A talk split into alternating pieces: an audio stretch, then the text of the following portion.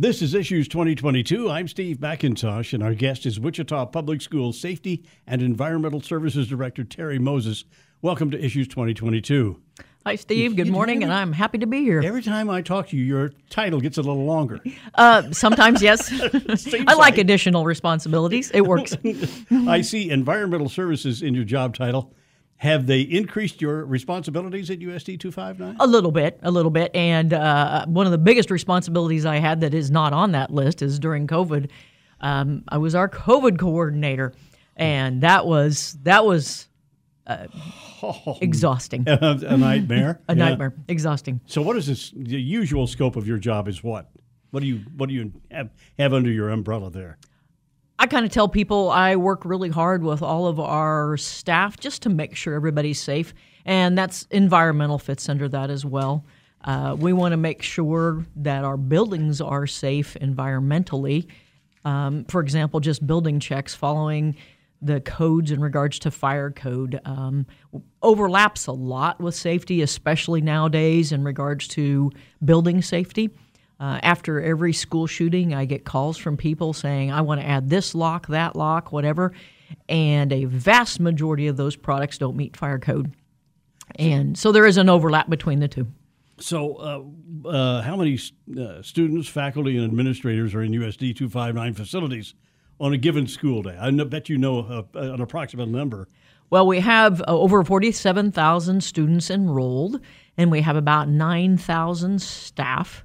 And so you put that together, uh, you know, we're we're just under 60,000 people, which would make us, I think, about the 10th largest city in the state of Kansas, just about, in the school system. What about, high, about size of Hutchinson, maybe? Pretty close. I think oh, you're very wow. close. And yes. Okay. now, well, you mentioned COVID, and, and I, I, really didn't have a question about that today, but it brings one up, and that is um, your overall impression of of dealing with COVID and that responsibility. Oh my gosh how about you didn't sleep much at night? How, how, what, what are your general feelings about our experience with the pandemic? I think overall, um, the United States did an adequate job dealing with it. I, I think that, uh, like every single um, crisis that we deal with, communication was the failure. Uh, and that is at all levels. Uh, communication at the start, uh, you know, did we give enough information to people about the literally how tragic and how extreme it was going to be, and then uh, communication about what are the proper protocols or what are the best ways to stop it, and then communication in regards to vaccinations. I think if there's one way we can prove on any crisis response, it is improving communication. Oh, and that's a good one because uh, in this day and age, and uh, when you're talking about communication, you just can't uh, get on the PA system at school. No. Uh, or inform the public. How do you do it? Did you go to one TV station or one radio station? Do you how do you do with social? It's a challenge. It's very difficult, and I think you brought up the term that both causes fear and it's great, and that's social. It is such a wonderful tool to get information out quickly, but unfortunately, quick doesn't mean correct. And that's what we struggle with in crisis communication on a regular basis is we want to get p- uh, information out to people as quickly as possible, but at the same time, you want to make sure that information is correct. I've noticed one thing: when you do have some sort of an incident in the schools, you, you all have been pretty good at USD two five nine, at least recently, mm-hmm. in getting something out so that we can get it to the parents and, and others involved. So. Well, we have a great strategic communications, and if you didn't notice, Wendy Johnson just received an award from the Business Journal. She's with yeah. our uh, strategic communication strategic communications group. And we work really hard to put together information, have a uh, process, um, have a communication tool. It's called ParentLink um, that allows us to get information stuff as simple as hey there's going to be a snow day there you go. Uh, to that immediate crisis communication that needs to go out uh, but I still say we will always get feedback from people, and snow days is a prime example. I wanted information earlier, but I didn't want to be woken up. You'll never make everybody happy in regards to communication. Well, you mentioned Wendy Johnson. She's been down down there a long time. Yes, she has. And thank you for mentioning that because I'm going to try to get her on one of these issues show. I'll bet she had something to say. She will. she will. All right. Listen, uh, let's backtrack just a little bit. How many employees in, in your division, Terri? How many people are you responsible for? Around eight, around eighty. 80? Mm-hmm. And uh, are there police department resource officers in the schools? Yes, we have uh, a total of eight. We have seven Wichita police officers who work with us daily in our comprehensive high schools, and we have one Bel Aire officer because Northeast Magnet is actually located in the city of Bel Aire. Um, I'm uh, I'm biased, as of course, but I think all eight of our officers just do a tremendous job. I was at East just yesterday, and the relationship there is fantastic, and uh, we just they are a tremendous value to us uh, in terms of that safety, uh, and they're just a great role model for kids. Um, I, I think overall, the school resource officer program is an excellent one. Well, and you mentioned something. We didn't have those when I, when I was going to school. We had a we had a janitor, but that was about as close as we got, or the vice principal, who was tough. But uh, having an officer on the scene frequently or every day that has to be stabilized. It is, and there's really a three pronged uh, approach to school resource officers. The one is they are a law enforcement official, yes, but they're also a med- mentor and an educator. And those other two prongs are ones that don't get a lot of, and I'm glad you're asking now, because they are really that core of what we need is that that contact. Um, the incidents that we have, we have see something, say something. Many times it's uh, students or staff going to the SRO and reporting them because of that relationship that that school resource officer has built with the staff and the students. The fall semester started with several reports of students bringing guns to school here in Wichita, uh, more than I can remember. Now, who alerted the school officials in these cases? Um, we had five different incidents, and in five different incidents, is all but one of them was a what I would say is the see something, say something. Somebody gave a uh, teacher, in one case a parent, or an SRO information that allowed us to very quickly uh, contact the individual, the student who was in possession, and take care of the situation uh, in a very short and safe manner. You're telling me that see something, say something worked. Absolutely. Works as designed. It, it does, but uh, it, it is something that we have to constantly remind people about Yeah. because sometimes it's easy to forget.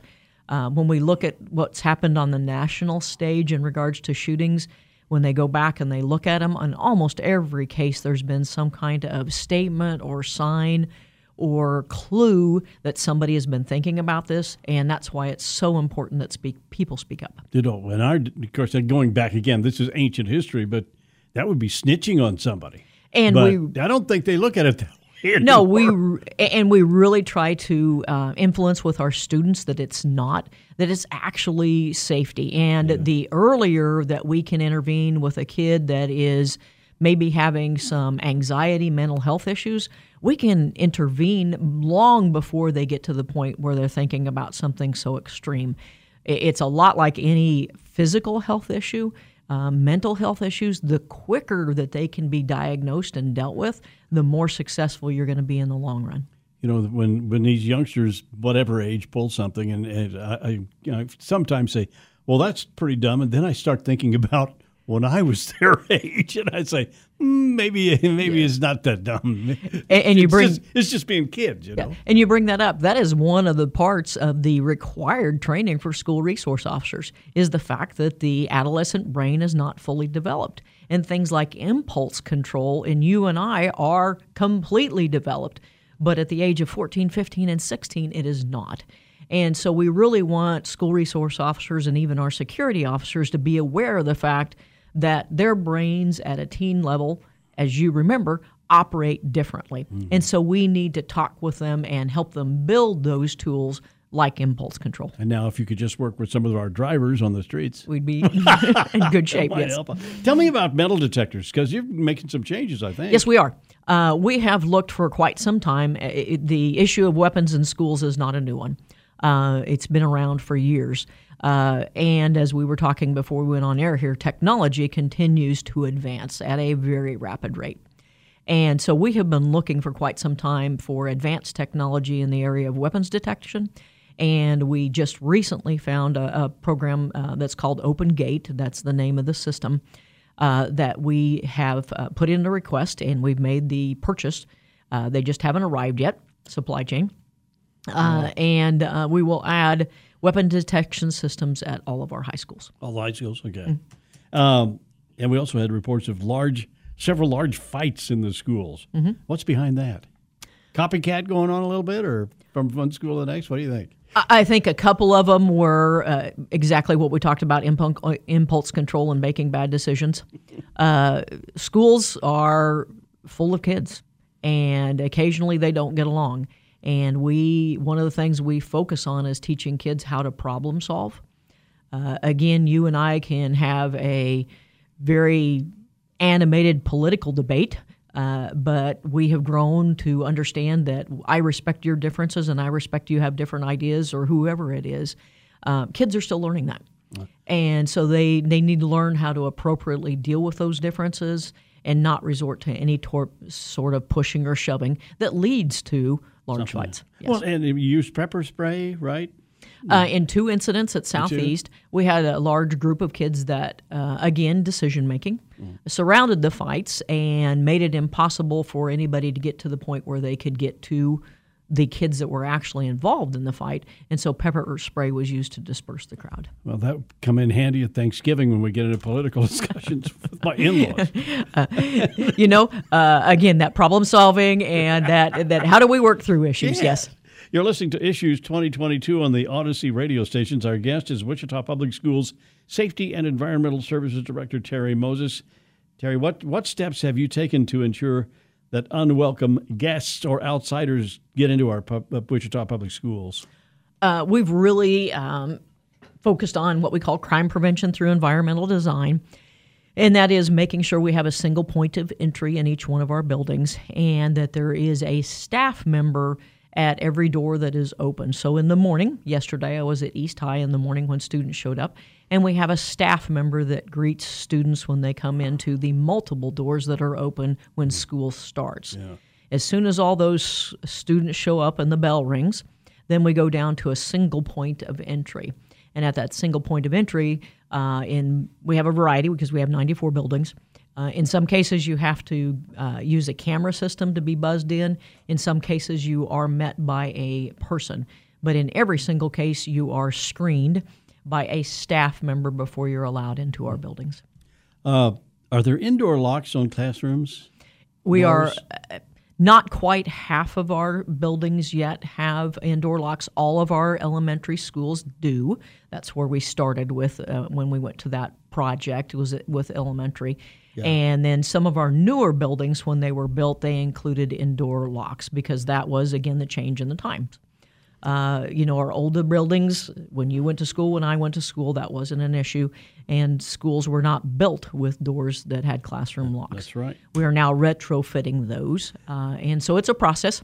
Uh, like I said, all of our elementaries do, and then we're moving through our middle and our high. It seems to me it's logical if you had a shooter outside the classroom and you could get the alert out that quick, you could lock down everybody. Absolutely, and that's why we created um, several years ago a run, hide, fight video.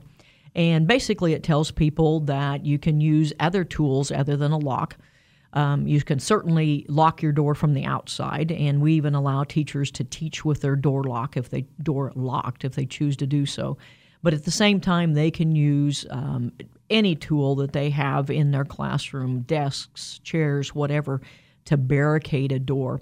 And the fire marshal approves that as an approved thing to do in either a drill situation or a real live intruder situation. Oh, and we used to have fire drills. Do you have active shooter drills or something like that? Right now, right now, the state of Kansas mandates that we do nine drills a year. Uh, four of those are fire drills. Uh, two of those are tornado drills because we do live in Kansas, and three of those are crisis drills.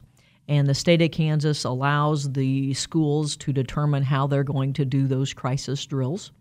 Uh, and so it is it is a choice on those last three. But basically, it works out to one drill for every month that school is in session. Now, were you involved in? You, I bet you were involved in uh, creating healthier ventilation in the buildings during the COVID pandemic. Did you have involvement in that? Certainly, our facilities group, headed by Luke Newman, is primarily in charge of that, but that was a part of our COVID response. Uh, when we looked at uh, the entire COVID response in terms of how we provided educational services, but also how we provided clean air. Um, that was a part of it. Um, COVID was a crisis that um, lasted now, you know, for two and a half years. We we're still dealing with it, not at the level that we were, but certainly like any crisis, there's multiple prongs to how you attach it, attack it, and that was one of them. Well, and you look at the school buildings now, and of course, many of them are. Well, we had the renovations and the upgrading that went on after the big bond issue, mm-hmm. but still the ventilation system needed some help, huh? Well, absolutely. Um, nothing, no HVA system is designed to last forever. Uh, and we have 94 buildings of varying ages. Um, you know, some well over 100 years old, or portions of those buildings are well over 100 years old. And when you add new ventilation systems, it's a it's a fairly large strategic project to do that kind of thing. Some of them are brand new, uh, or pretty close to brand new. yes. We had a story out the other day that uh, you're already overcrowded, supposedly at Southeast High School. Yes, and that's an example of uh, building a large school. Um, uh, you know, outside, I remember when um, we had school board meetings about uh, uh, would anybody come? it's so far outside yeah. the city nobody will it go. Seemed like it was way out in the yeah, country. N- nobody will go to Southeast, and the projections have been that it would. Uh, sustain a, a, growth area, but I don't think any proje- anybody really um, had an idea about how quickly it would grow. And so uh, there is discussion now about some boundary changes in terms of changing the boundary guidelines so that that overcrowding will be relieved at Southeast. Well, what would be the boundaries closest to be for, for what East and Heights maybe? Heights is the primary one. The one? Uh, East uh, has always uh, been full capacity. Yeah. And when I say always, as, as long as I can remember. Yeah. Uh, but because it is fairly landlocked, it's fairly stable in its capacity in terms of number of students that attend. And uh, is the number 94? I was my question here. How many structures in USD 259? Is it 94? There's 94 attendance centers, and then we have our administrative center. We have where I'm operated out of, which is our school service center. That's our facilities division, our plumbers, our mowers. Our Where's that? It's out at 37th and Hydraulic. Okay. Is that where they do the to prepare the lunches too? Yes, sir. Yeah. Okay. That'd be a good place to visit. It is. Uh, it. Um, I, have I've been in the school district for over nine years, and there are parts of that building I have yet to get to. It is that large. wow, it's a big building. Um, now, so how many people then actually patrol them? Do they patrol all of them, or a few of them, or? Uh, during the day, we have officers that are assigned to all of our high schools and some of our middle schools. We would like to add them to all, but we haven't been able to fund that yet.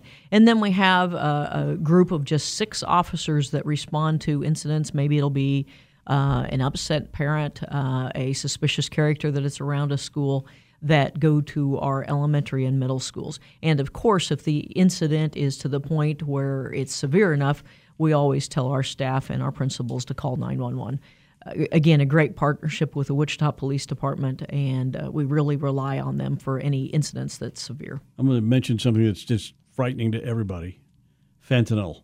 Yes. This is a new drug that's just.